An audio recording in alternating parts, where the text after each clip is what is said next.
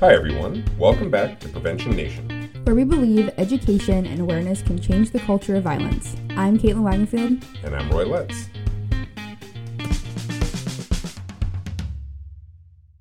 Welcome back to Prevention Nation. It's Roy here, and uh, we have a super special guest. This is going to be a spotlight um, episode where we're going to introduce to you listeners um, our outgoing executive director and our incoming executive director. So, part one of this is going to be um, saying farewell to Jane. Jane, Jane Kahn, um, introduce yourself. Uh, how long have you been director here? I've been the director for 10 years. Um, started here back in um, 2000 and, oh my gosh, goes way back, 13, 2013. Um, served as the uh, Violence Free Coalition, which is our prevention work, which of course you know a lot about. Yeah, I know a little bit about it. And uh, then I became the executive director. So, really serving in the role as, of executive director nine years. Nine years, okay.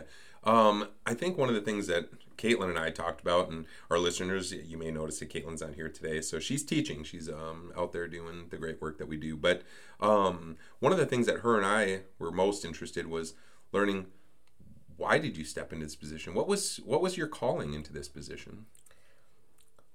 Um, I was called to the position, that is for sure. You know, having worked for the agency um, before stepping into the lead, the the leadership role of being responsible for everything um, and having the advantage of being able to um, lead and inspire amazing staff over these past nine years. Um, I, I just I cared so much about the mission of the work.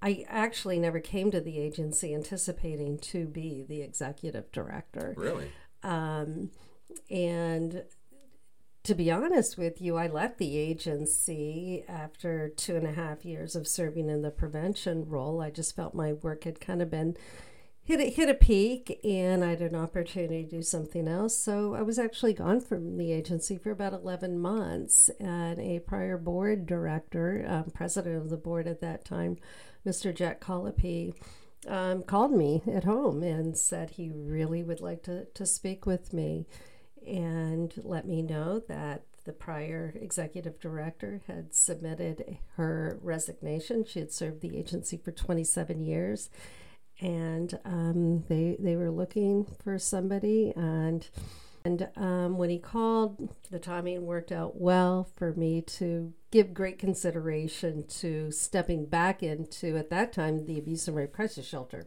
Yeah. and you remember that I sure do. and um, saying okay timing timing's right now let's go for it Yeah. So you say uh, the previous director was Janet, correct? janet hoffman Um, so what did you when you were sitting there thinking about this person who's been in this role for 27 years and now you're going to step into this role i mean that had to have been a, a big responsibility a personal responsibility you felt what did you see yourself bringing to this You know, the Janet brought so many wonderful things to the agency, and if you go back to um, when the agency was found back in 1984, I believe she came to the agency maybe in '86, so she had been with us for a very long time. Um, I don't have the advantage of being an insider there. However, I had the privilege of working as a colleague with Janet. Um, when I was with the Warren County Prosecutor's Office. And um, so we were part of the Coordinating Council of Domestic Violence Sexual Assault. She and I co wrote a couple grants together.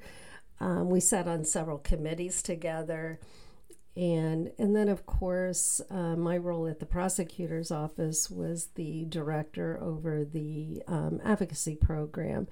And so, anytime we had victims of domestic violence, sexual assault, it intersected with the work of the Abuse and Rape Crisis Shelter, now Safe on Main. well i think that's how i met you my work in children's services intersected with the the, the issues around domestic violence intimate partner violence so i think we kind of met each other through some of those ways didn't we That's exactly how we first met. Yeah. Yes. And I thought, who is this person? I knew you were new to the area. Mm-hmm. And um, Roy, I have to tell you, it was love at first sight. oh i feel the same way yeah thank you that's no, really I, nice. I knew you were uh, a strong leader and had so many positive things to bring to, to our community. So when the door opened up for you to actually step inside um, and be a part of our team, we we knew it that was a good fit. Oh, I, I, felt the same way about you. Absolutely, I knew you were exactly the kind of person I'd want to work for. Which I mean, you know, not to interrupt your story about Janet, because I think that you know one of the things I think that you brought, um, in my impression, just my interpretation of your time here was um, just this uh, amazing ability to create spaces for creativity and create spaces for people to develop into leader uh, leadership roles. I never really thought of myself as doing the things I do now, but in large part I do them because you've made it possible. So, yeah. Thank you. Um, and it's it's wonderful to hear that. You know, one of the beauties of leaving is you, you get to hear all, hopefully you get to hear, but I've had the privilege of hearing um, a lot of positive response and how I've impacted people's lives and, and what I've been able to bring um, to the agency um, these these past nine years. You know, you mentioned that personal space, and I'd actually like to talk to you about that a little bit, giving people room. Um, I didn't grow up in a home where um, I, I, grew up in a home with highly professional um, parents, but not they weren't in professions that demanded a um, traditional work day. Mm-hmm. Uh, my father was in, I mean, basically nonprofit work as well, but it was ministry. And so I, I was very accustomed to that. And, and I seem to have a natural bent toward that um, versus you know an eight to five or corporate scene. The other thing is that there's nothing more important to, in my life personally than um, my family. Yeah. Um, I chose many years when my kids were little not to work full time outside the home, so I could be available to that. Um, to, to raising my children. And so when I had an opportunity to influence um, strong, healthy families mm-hmm. and a workspace that embrace the value of personal life and family life. I took advantage of that opportunity. And I thought, boy, if it's if it's that important to me, I, I have a feeling it's that important to my staff yeah. as well. And um, I think an example of that was um, your supervisor now, Megan Megan Crouch um, worked for me at the time. I was her supervisor. And, you know, she, one of her kids, just a superstar athlete, still in high school at the time. And um, I could tell she was just kind of blue looking and I just said, "Hey Megan, what's what's going on here?" Yeah. She said, uh, "Dylan's got a game." And I said, "Well, what are you doing here?" Yeah, get out of here. You go be at that game. You never get that time back. And I just believe the happier you are at home, the happier, more productive you'll be at work. I, I mean, I couldn't agree with that philosophy more because, uh, Jane, I mean, again, that's one of those things where, you know, I think that is important for our listeners to, under, to understand about what Safe on Main is. I mean, we bring people into shelter, we go into classrooms from prevention or advocacy standpoints, and our whole goal is about empowering. And so much of that empowerment is centered almost exclusively around this concept and idea of family. Intimate partner violence and domestic violence affect and impact family. That's how we come into contact with people. Um, so, I mean, how, how could we, you know, not? How could a director here not um, advocate for their staff's families when they're advocating for other people's families and empowerment? And that's something that I, I value so much about you is that you are all about empowerment, um, empowering other people. So, so, I mean, that brings me to kind of our last point before we move on to um, our Darrico portion of the interview. But Darrico, I mean, Darrico Murray is our new executive director. He's definitely not the replacement. And I do want to clarify uh, from something you said just recently you're not retiring. You're retiring from this position, but you're going on. You're staying large part of the community. You're going to be active member in the community and stuff. So that's fantastic. But retiring from here, he's taking over, not replacing. What do you see? What do you see his greatest strength that he's going to carry on from some of the stuff that the traditions that have been built here? And then what do you think he's going to bring to the agency that's new? I can only speculate what he's going to bring um, based on the past month i've gotten to know mm-hmm. darrico. This i can say i personally have utmost confidence that it's going to be something great and good and timely for the agency internally and externally. Um, when I first met Darrico, I had the privilege of being part of the interview process. Um, and the minute I met him, there was a connection. And at the end of his interview, I knew in my gut, in my heart, he would be the next executive director. Maybe I shouldn't steal his thunder. Um, Oh, I'm sure it- he'll figure out his own thunder, right? it, well, yeah, he he will. He's pretty witty um, and quick, but um, he actually withdrew his candidacy, and um, it was like somebody punched me in the stomach. We had other great candidates, Yeah. but um, I just really believed he had what would be needed for for this agency, and I thought, okay, well, I read that one wrong, um, and and then he kind of came came back into the fold. We found out why he had a he had a really critical family um, member get ill, and he just felt I've got too much on my plate. I'm to withdraw that. But he's here. We're, we're, we're glad about that. And I think one of the things that he brings, besides many years of experience working in the nonprofit arena, leadership, leading large teams, um, his fiscal background's really strong. But um, I think the reason I was able to get to know Darrico as you and the other staff in such a quick time is because he's so genuinely relational. He cares about people and he listens. Um, when you're sitting and talking to him, um, he has a gift I don't have. You could tell me something and I could receive it well and hear you. I don't know if I'm going to be able to recall that three weeks from now. And he'll say, you know, back when we first met and, and that time where we were talking, you said, and I'm like, whoa, is it my age? Is it just a gift you have? But um, he listens with great intent. And I think what you're going to find out is that he will take all of our staff, um, and we just have a tremendous, you, you've got to admit, um, just a tremendous group of talented people here. Oh, I agree completely. And I think what we're going to see is Darrico um, mixing things up a little bit Yeah. and um, putting people in a new space where they you have opportunity to grow to further heights and to maximize the talent here Yeah. you know, Roy, I'll admit when I first came here, it was a completely different agency. And, um, you know, I did more cleaning house than having the opportunity to um, really um, utilize the skill sets that were there for some.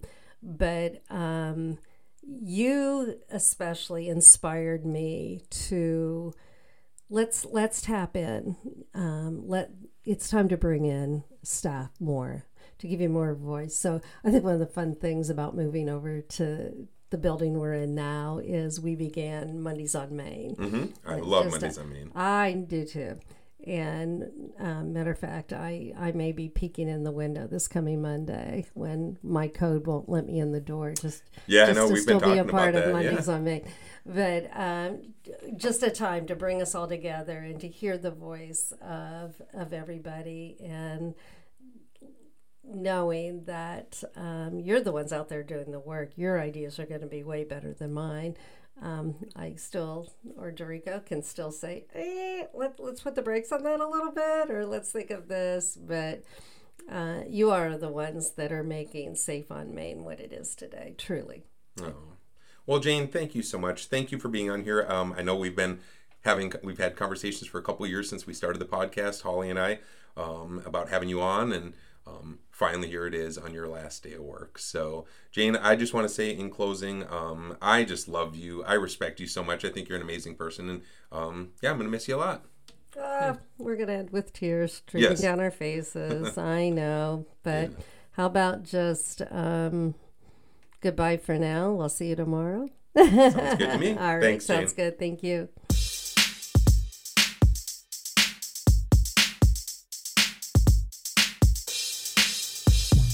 We said goodbye to Jane Caitlyn, and uh, you know she's uh, as our outgoing director, um, executive director.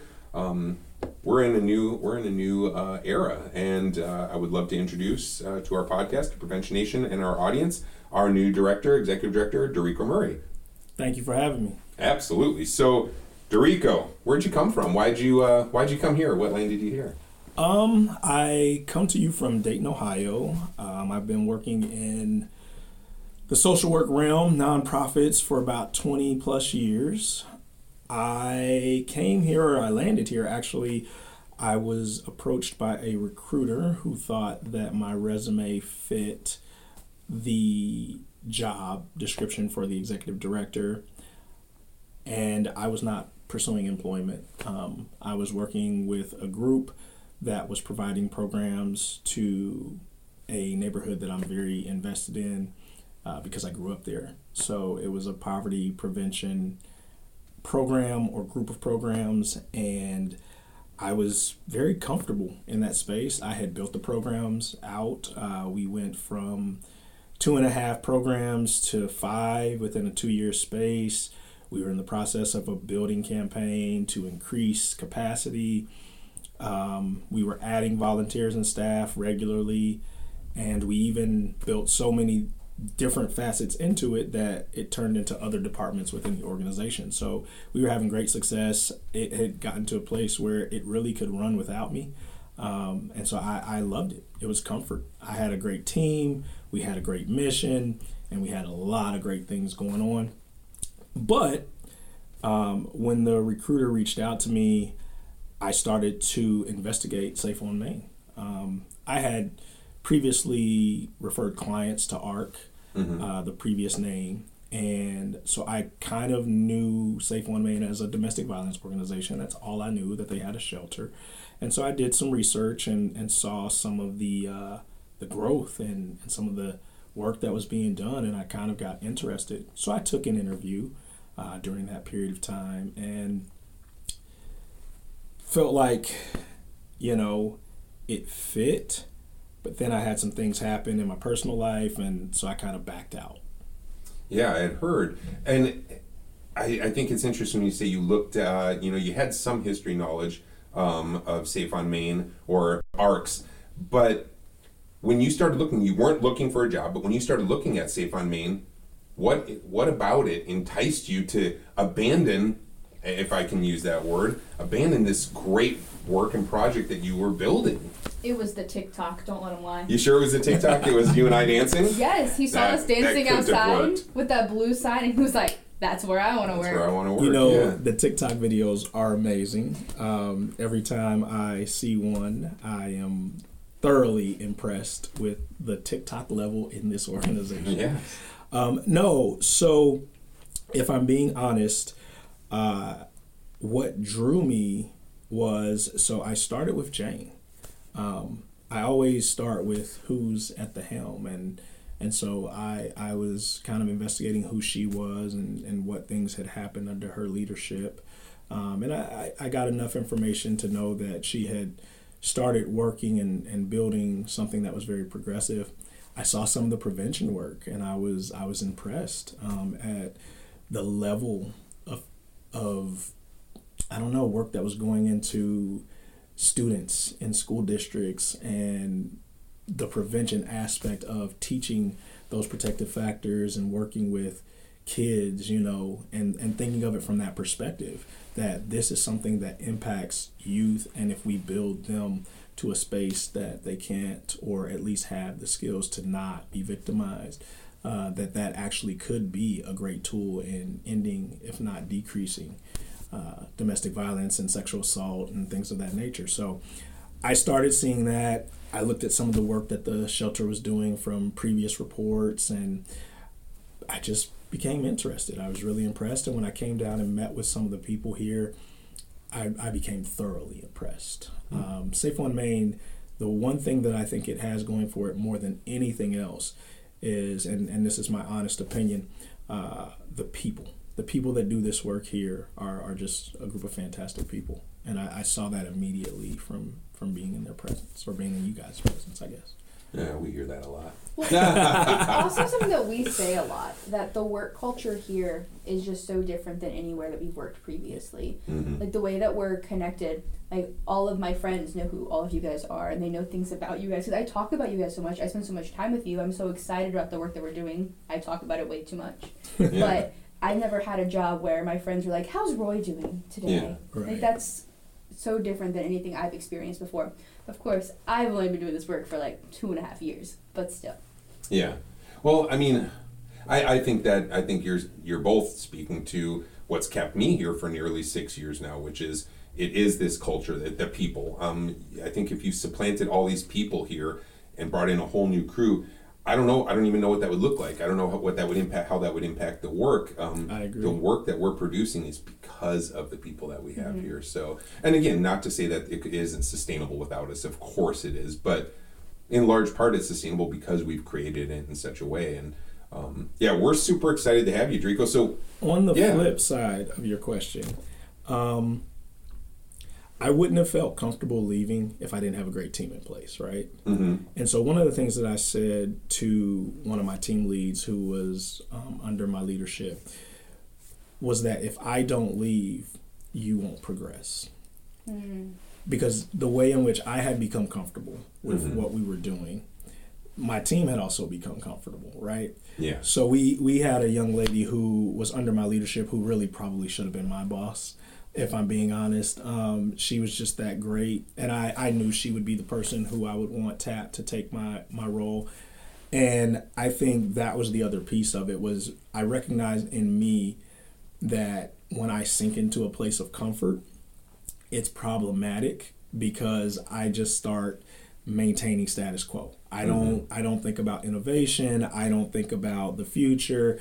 I when I get into a space where I feel like we're doing the work, we're loving each other and we're doing it well, I get into this status quo and I need something that is continuously challenging me to think differently. So it allowed me to move out of the way and since I've been gone, they're progressing. I, I still connect with them, I still check in on them and they're doing great work. Yeah.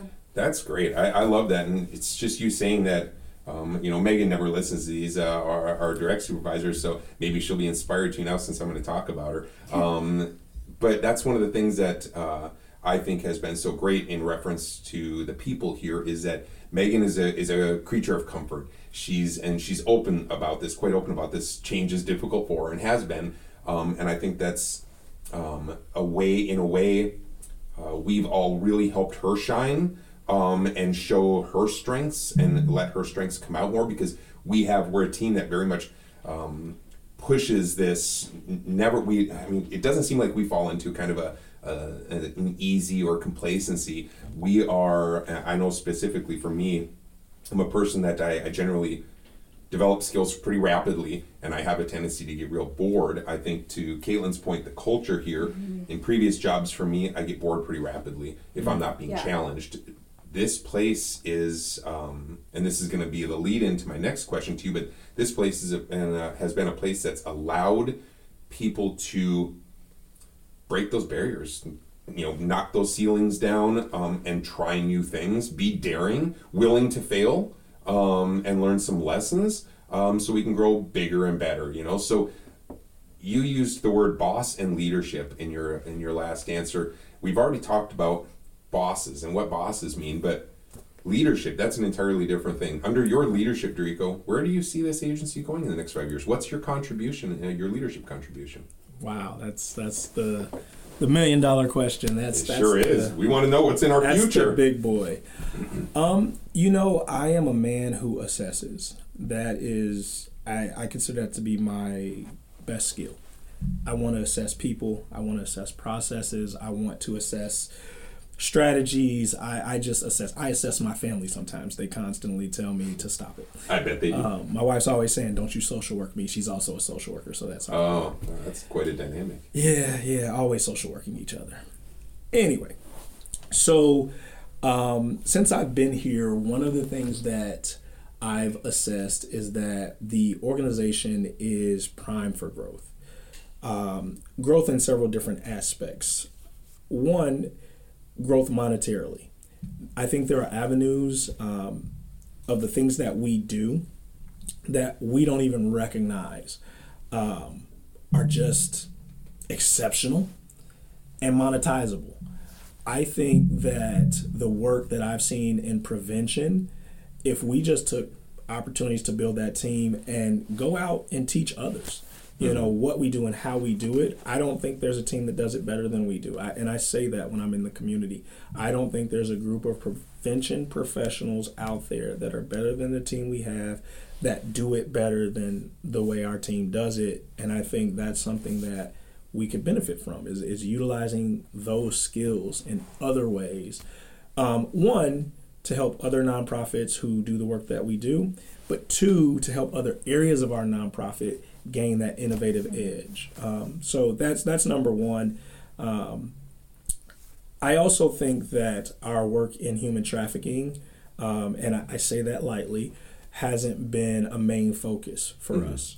Um, and and I think that that's an area that we can build out, right? Mm-hmm. I think that it should be its own thing, not something that we're utilizing through our prevention team or through our shelter team or even through our legal team. But I think it, it should become its own space. I think we should devote time, hours, and money to building that aspect.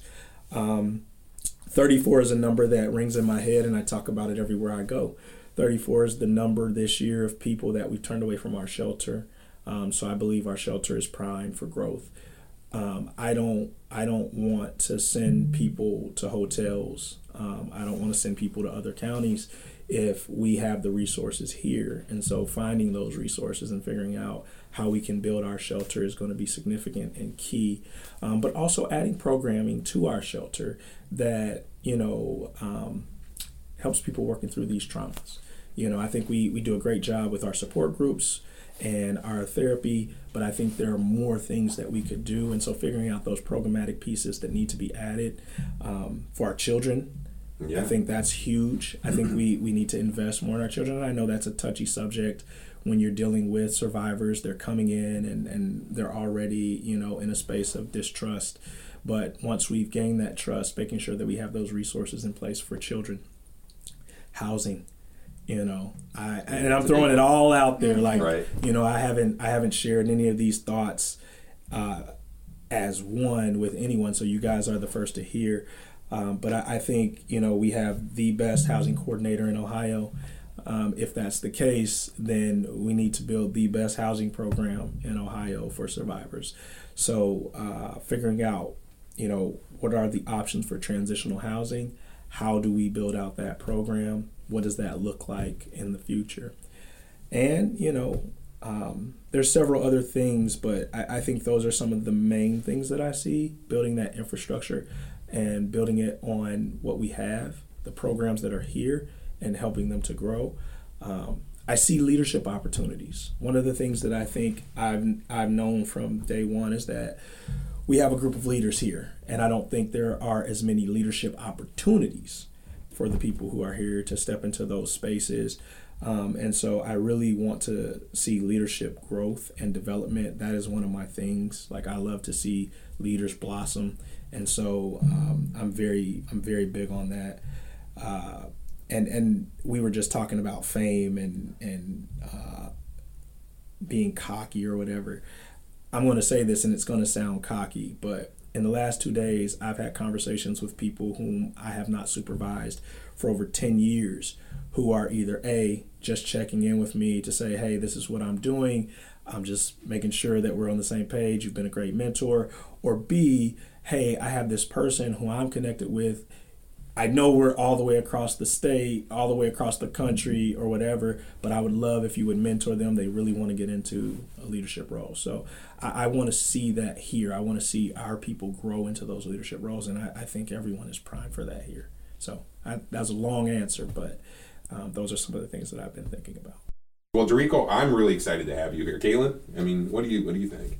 Well, I've had a great time getting to know you. But um, we are learning about what you want to do with the agency, but we don't know a whole lot about you, or at least our listeners don't. And I think that you get to know a person very well about what kind of music they listen to. So, what are you listening Ooh, to? So, we're right going to close this on yeah. what music genre yeah. is his. Okay. Where are you well, at with that? So, I'm kind of eclectic. I gathered that.